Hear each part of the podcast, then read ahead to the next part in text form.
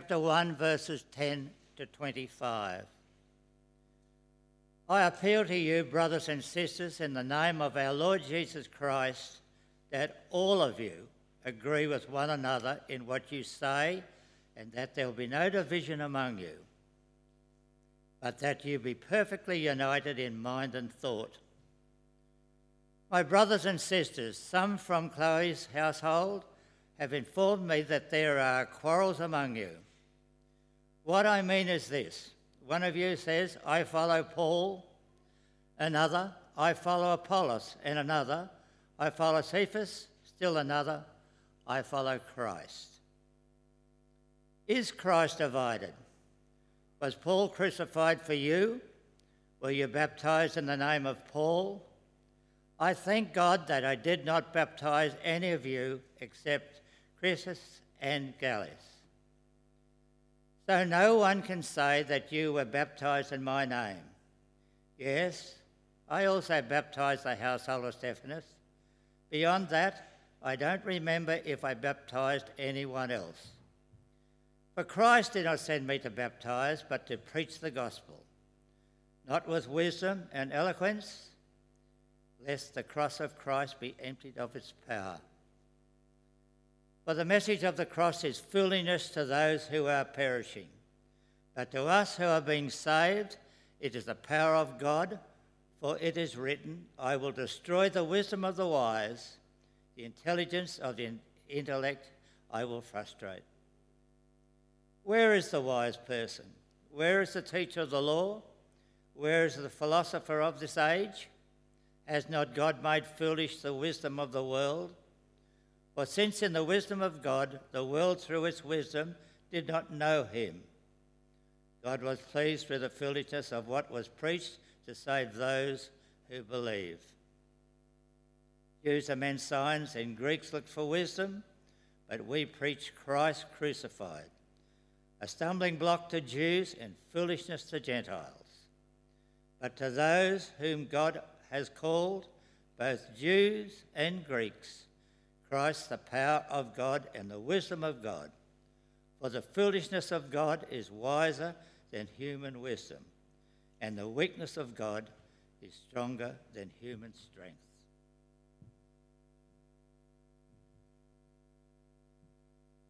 Hello. Yeah, wonderful. Uh, good morning, everyone. And can I add my welcome to Bob's? And if you're a guest here with us, it's so good that you've um, come to join us this morning. And I hope that yeah, your time with us is encouraging and, and helpful. Um, we only just started this uh, look at 1 Corinthians last week. So, 1 Corinthians is a letter to, written to a church. We're going to find out a lot about them this morning and even more as we go on. So, I won't tell you too much about it uh, right now. But the sermon from last week, we did it live to Facebook. So, that's some way you can um, access it if you'd like to go back. And I would encourage you to do that because um, I know that it was still school holidays and a bunch of people had uh, other things on, so you weren't able to be here. But um, I would encourage you to go back. And also, our, um, our podcast library, we've just switched that over onto a different podcasting service. So, all, all of our messages generally get recorded and thrown up there. And I think you can go to Spotify now, that's new, and still on iTunes and other places like that. Um, it's a great part of God's Word. There's hard stuff in here. So let me pray that God would um, be with us and speak to us. Lord, we do thank you for this beautiful morning. We thank you for the crisp, cool air. We thank you for the sun that's shining now and the birds that are singing out there. And Lord, it all does praise you. And Lord, we thank you that not only have you revealed yourself in what you have made, but you've revealed yourself to us in your Son powerfully as He's loved us and forgiven us. And Lord, as you're forgiven people, we want to be growing and we want to be showing the unity that's there for us in Christ. And Lord, we want to be going in one. So, Lord, whatever we need to hear from this passage this morning, Lord, humble us, give us soft hearts, Lord, that we might receive your word and be grown by you. In Jesus' name we pray. Amen. For better or worse, I stopped playing rugby this year.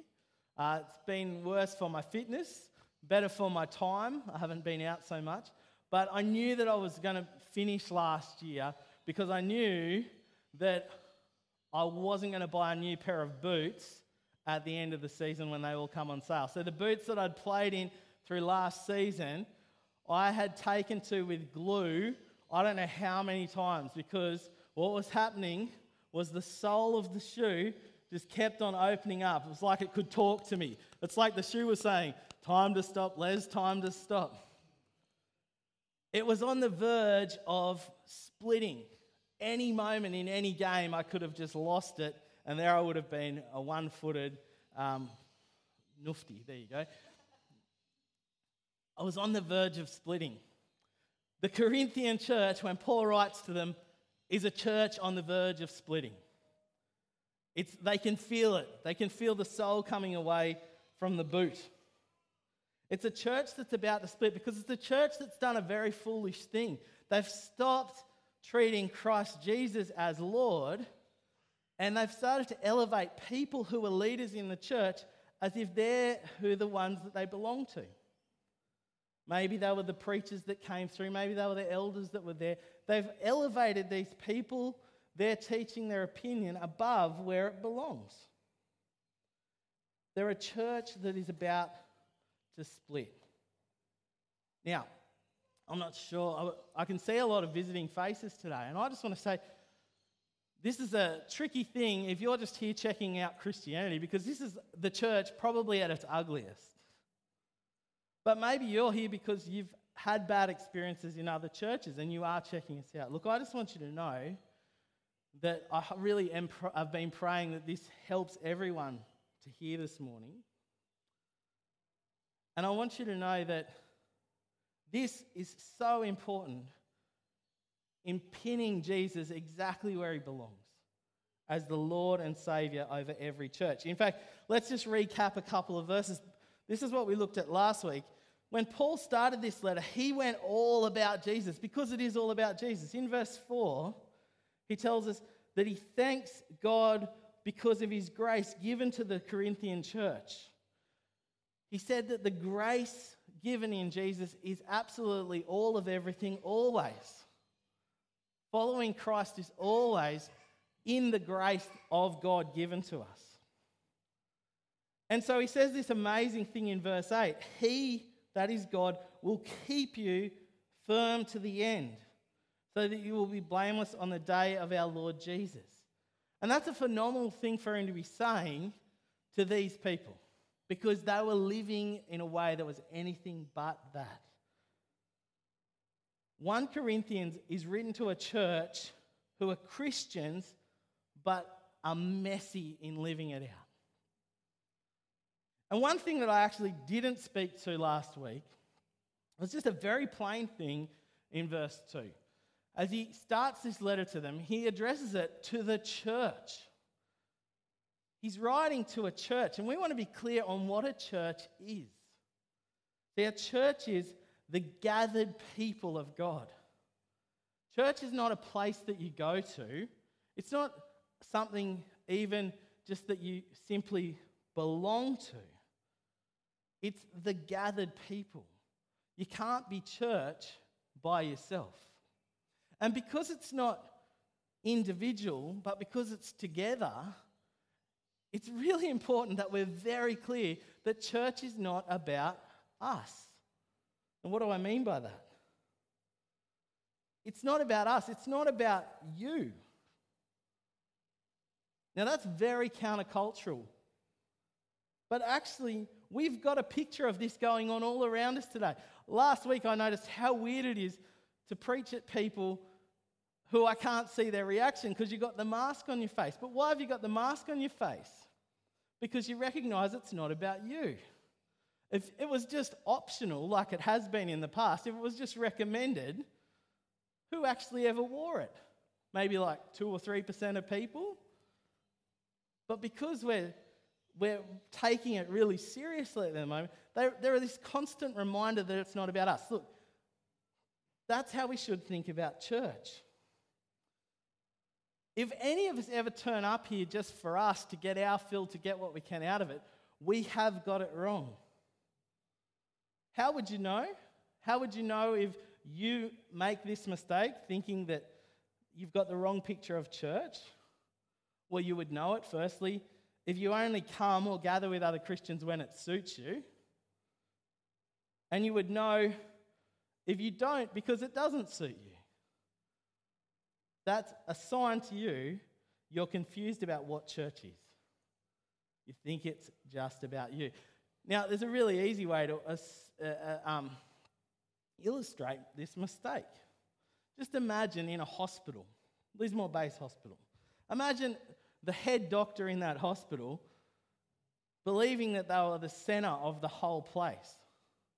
And they go up onto the top store and they look out one of the windows, uh, onto the top set of wards, look out one of the windows and realize what a beautiful view it is. And so, believing it's all about them, they make a decision to knock down all the wards, dismantle all the beds, lose about 25 beds in the hospital so that they can have a big office and recreation area on the top floor. That would just be ludicrous, wouldn't it? Hospitals are there for sick people. The doctor's there is only, the doctor's purpose being in the hospital is only justified by the fact that there's sick people there for him or her to treat. That actually reminds me, and, and I was reminded through the week of um, a, a, tweet that came out. It's a very old, old, um, old saying attributed a one liner that can be traced back to the fourth century. But it, it more or less goes like this. This might be a bit of a paraphrase. But it's been said the church is primarily a hospital for sinners, not a museum for saints. See, in museums, you, you display all your glories, don't you? But in hospitals, you turn up vulnerable and, and you say what's wrong. If you can't do that, then it cannot be treated. That's the heart of our gospel to come before our Lord Jesus and fess up. Fess up that we've got it wrong, that we are sinful. Now, you, you probably know that, but, but what the point that Paul's making here and the appeal that he's about to make in our reading today is that it's this truth that's the thing that gathers us together. That's what makes the church. If you build it on anything else, if you call people together for any other reason, well, you might have like a club, you might have a society, you might have whatever. But the thing that draws a church together is the gospel. The gospel, the message that, that we respond to by fessing up, acknowledging our sin, and receiving the grace and love of God. It's no easy thing to to say that we're dead and lost and broken and alienated. But it's a glorious thing when we know that we say it to Jesus, in whom God reached out in loving grace, in, in kindness that we can't even fathom, to rescue us and restore us. And as we, as we will humble ourselves to this truth, and as God humbles us, that's what pulls us together. That is what calls a church to be a family and to be a witness, to be light where they are planted. Can you see how it's not about you? That's the truth that brings us together. And that's the first big problem that Paul addresses. Jump down to verse 11 in that reading. My brothers and sisters, some from Chloe's household have informed me that there's quarrels among you lot. What they mean is this one of you says, I follow Paul, another, I follow Apollos, another, follow Cephas, who's another name for Peter, still another, I follow Christ. Paul's received this word that this group is quarreling, arguing over who they belong to. They would have been saying things to the effect of, well, when Apollos was here, this is what he taught us. And he said nothing about that. So, oh, we're not going to listen to you. To which they'd get a response like, yeah, well, Paul did teach us about this. And he was the first one that came here. You know, he started this church. So he's more important. So nick off. And then the other group would have said, No, you're both wrong. We got baptized by Peter. You know, Peter, he hung out with Jesus all that time. Go read your Gospels. So you can just stay over there. I mean, to illustrate it like that, you can hear how stupid it is. You'd say it's childish, but just think how on earth do we live with all, like, where all these Christian denominations come from? Has this not continued to rear its head throughout the history of the church? What kind of things have you seen happen when pastors and leaders move on and their legacy hangs around, but uh, so does the, the kind of sense of authority that actually left when they did? People will say things like, well, when such and such was here.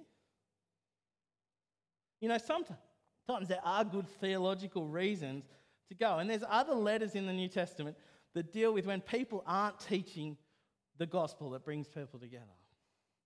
But when it's like this kind of personality stuff, it's just wrong. And not only do we still see this, we actually see something here that we might not fully get because this was a very ancient Greek thing to do. Corinth was an intensely Greek city. You've heard about like the ancient city of Athens and how there was the Olympic Games come from there. You know a little bit of that. Corinth had the second biggest kind of uh, games, the Isthmus Games, and it, it, had all this Greek culture going on. In the, in the um, Corinthian culture, this is the kind of thing that they did. And this is where we really see that the Corinthians are being more Corinthian than they are being Christian. They're falling into the pattern of their culture more than they are into the way of following Christ. This is what Corinthian people did. They built their lives and identity around their teachers, they were factional about it. And although it doesn't sound that self centered, in the end it was because it became all about their identity. I'm a, I'm a Paul guy, I'm a Peter guy. And as it comes up in later verses, it's not until about the, chapter 4 that you get to the end of Paul addressing this stuff. We actually see that at the heart of this is, is still deep seated pride and arrogance. Now, what place does pride and arrogance have in humbling yourself before Jesus and asking for his forgiveness? It's oil and water. Christianity can't work that way. It's not just that it doesn't work that way, it cannot. Because it's built on Jesus. And, and if it's not built on Jesus, it's not Christianity. We, we've skipped over verse 10 to this point. But go back there because listen to how loving and gracious Paul is with these people. See, he's actually started writing to them with an appeal. He doesn't go for the command, I, I command you to do this. He appeals to what Christ has done for them. You know what actually saved you? It wasn't Peter or Paul or Apollos, it was Jesus. And so he appeals on the basis of that to agree. What he wants for them to do is to come and agree. Agree and agree in what you say. Be united in mind and thought. You know, as a church, if we talk about growing, growing's got to be toward individually Christ likeness, as a group, toward unity. It's got to be growing us together. And agreeing isn't just agreeing to disagree, it's actually letting the gospel work issues out, letting the love of Christ work issues out. And you can disagree with some stuff. Like if I was in charge of how strong the coffee was in that pot out there, it would be like tar. But when it comes down to the, what the gospel is and how to live it, that's where we are called to unity. How does that actually work? Well, just think about what the gospel gives us. The gospel gives us a framework for grace and forgiveness. For grace and forgiveness. And so, just as we need to be humble before God to receive it, if it's going to bring unity amongst us, we need to have humility before one another. We've got to have a self awareness. That means that when we're not just sitting like this, but when we're sitting like this, and when we're in conversation over morning tea, when we're on the phone with uh, each other, sharing our burdens, when we're in formal groups together doing Bible studies, whatever it is, there's no place for pretending. There's no place for pretending. There's no place for self righteousness. There's no place for showiness. You know, sometimes we talk about how we should do church. I love that we're sitting on plastic chairs in a half cold school hall. It's not that pretty. I mean, it's comfortable enough. But it's not about pretense. There's no smoke, mirrors, or altars. And it's got to extend in relationships. The framework is of grace and forgiveness. Now, later in chapters 11 to 14, and I look forward to getting to this later in the year, Paul does talk about how we're all gifted in various ways and we all contribute to the body. But beyond that, we bring to relationships in the church the love that Jesus brought us. There's times when we will seriously go through seasons of doubt that God really loves us or where we struggle to feel it, but we will know it through the love that we experience when we're loving and united. And so, this also leads us to, to rising above the kind of cancel culture of our day, the dummy spitting, the walking away, the bickering and dividing. The gospel powers us to rise above it. Now, yeah, there'll, there'll be leaders appointed, people to coordinate minister, uh, ministries, elders appointed, pastors play a role. But even later, Paul writes, like, like there was Peter and Paul and Apollos, they did great ministry in the city of Corinth. There's place for that. But later in 1 Corinthians 11 1, Paul writes, Follow my example as I follow the example of Christ. It's not about just resting on his authority. He only, it's only so far as he's following Christ. See, it's not the leaders that are causing the problem here. They're not, Apollos wasn't there saying, hey, come follow me and forget about. It's the people that are making this mistake. Paul, as Paul riffs on this in verses 14 to 16, he shows that it's not them that's caused this problem. It's not him, it's them. Paul, in fact, went out of his way to avoid this happening. He said, oh, I didn't baptize anyone. Or probably did a couple of people, but I wasn't, that's not what I was there to do. I didn't want this to happen. And verse 13, he just shows how illogical it is. Is Christ divided? Was Paul crucified for you? Were you baptized into the name of Paul? If you want to identify with one of these guys, then you are making him Lord and Savior. And that doesn't work. It's not possible for any of them to save. We're a pretty diverse bunch here at this church. I made a joke to John this morning, I think, that finding a brawn and bred Presbyterian here is pretty hard. There's a few of us. Actually, I shouldn't say us. I'm not even one. I've been in like three different Christian denominations. And you know what? That means the influence of multiple different Christian movements can be seen among us. But where we've experienced unity, it's because we've put Jesus at the center. If it's not Jesus at the center, it's not Christian. So maybe you've processed wherever you've come from. Maybe that still has a hold on you. Wherever you are, at that, about that at the, mo- at the moment, if you have any attachments to anything like that, any hang ups from other things that you've experienced, that's fine. Just bring them and explore them with each other. Because as we rub together, we want to keep pointing each other to Jesus. Look at verse 10 again. Very simple. Agree around Jesus and allow that to build unity. How are you going at doing that? What Paul says here helps remind us that, like I've already said, there's no other way in Christianity. But also, he's about to pull the rug out from under their cultural assumptions, and we'll get to that in a second. But maybe, just maybe, there's something that you need to let go of today. Something you need to let go to.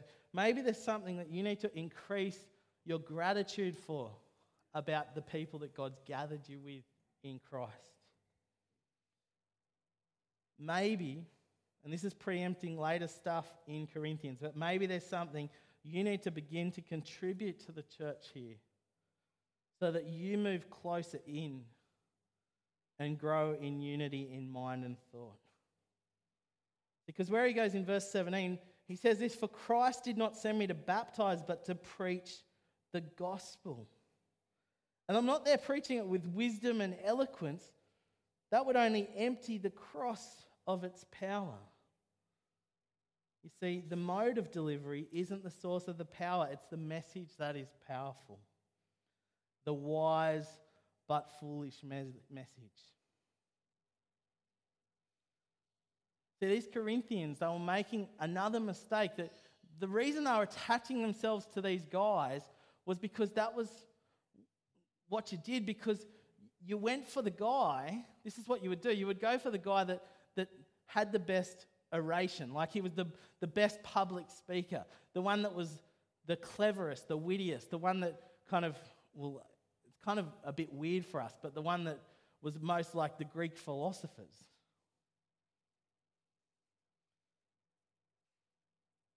And what Paul wants to do is actually say, no, that's a cultural thing. Forget about that, because that's not where the power is.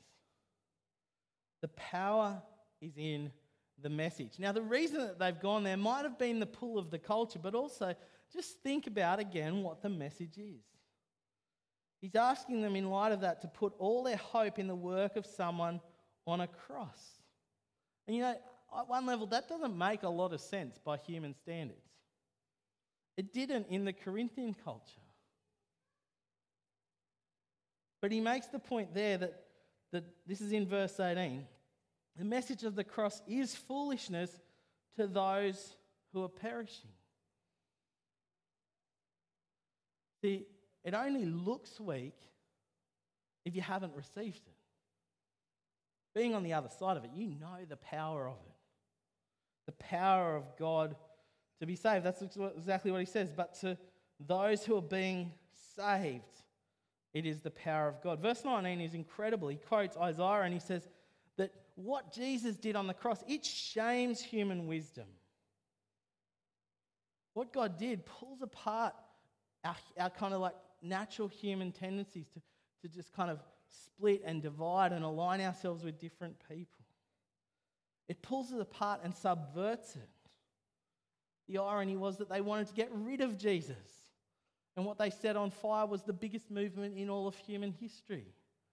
It's not just a, a human phenomenon, is it? It's the salvation of multitudes of people. Just in those last five verses, just follow the logic of it. Where is the wise person? Where is the teacher of the law? Where is the philosopher of this age? Has God not made foolish the wisdom of the world?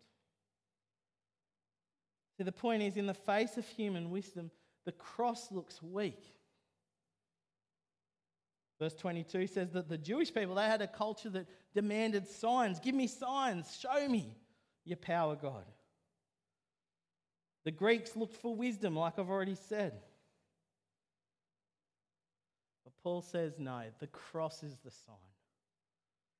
And it, what's it a sign of?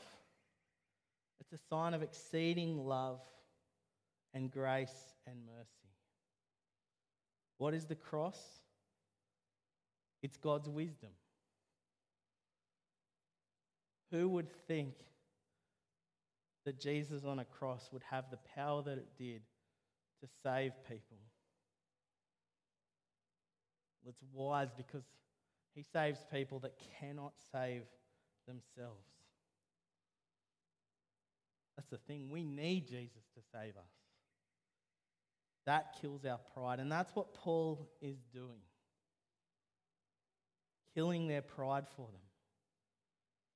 Pride is the root of division, it's the root of dissension, it's the root of breaking up. It's what causes the split. And so he's leaving the Corinthians with nothing to appeal to other than Jesus. That's what it means to put Jesus at the center. See, that's a very easy thing to say. Let's be a church that puts Jesus at the center. This is how you do it.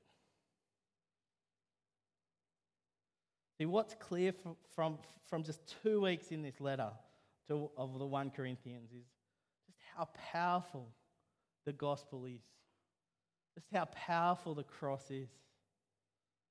You've probably already believed that and known that and experienced that in your own life. But what this part of God's word says is that that's got to drive unity. It's got to drive unity.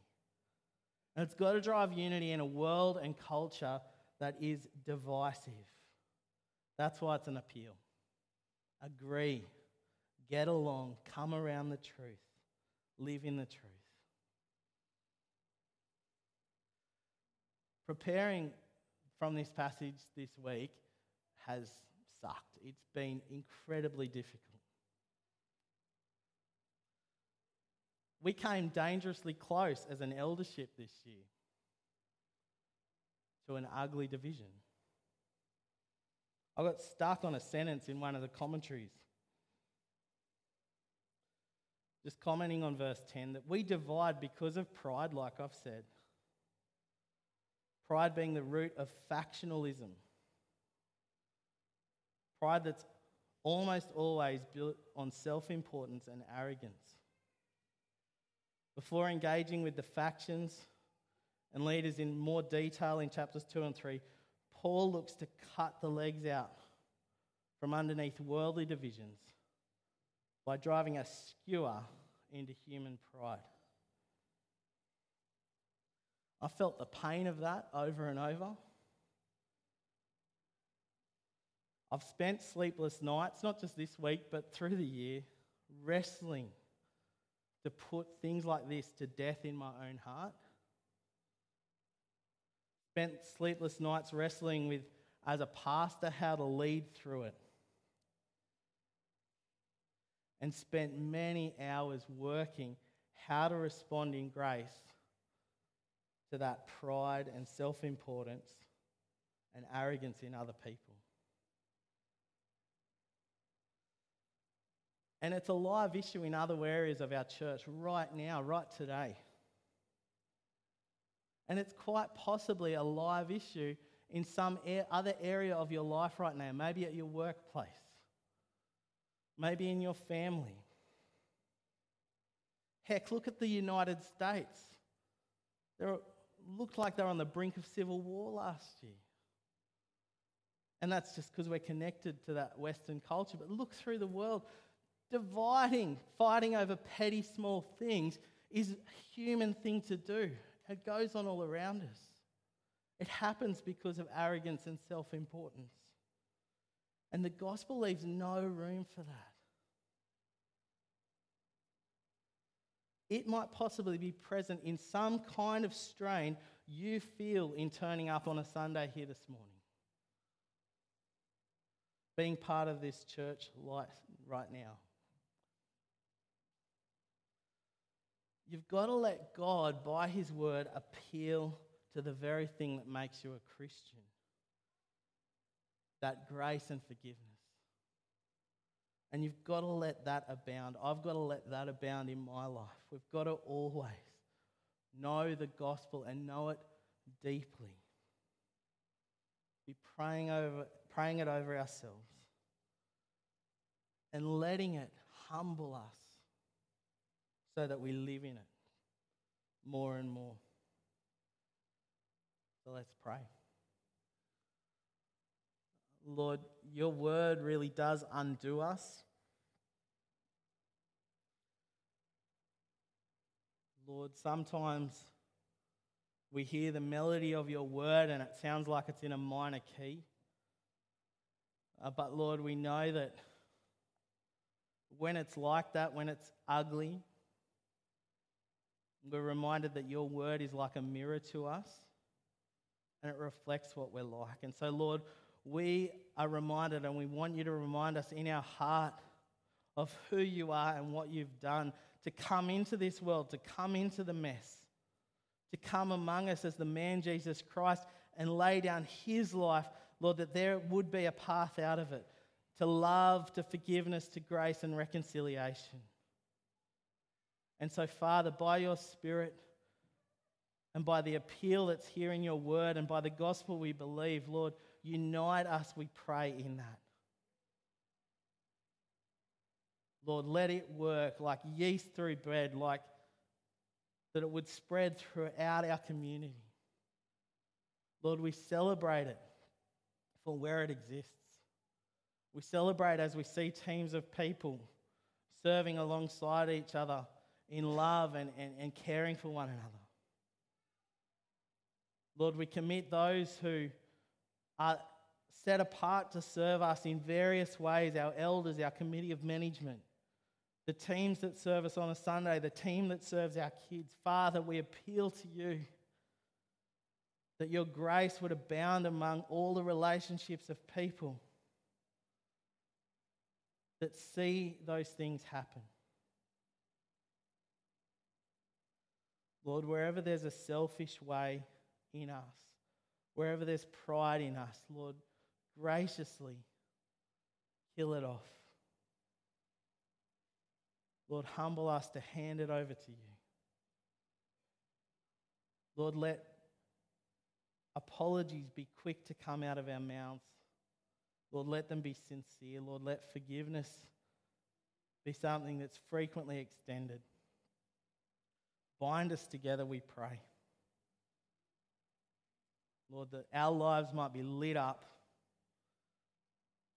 and that our church might shine brightly in a community that is in darkness. Lord, we pray humbly and confident in your gospel. In Jesus' name, amen.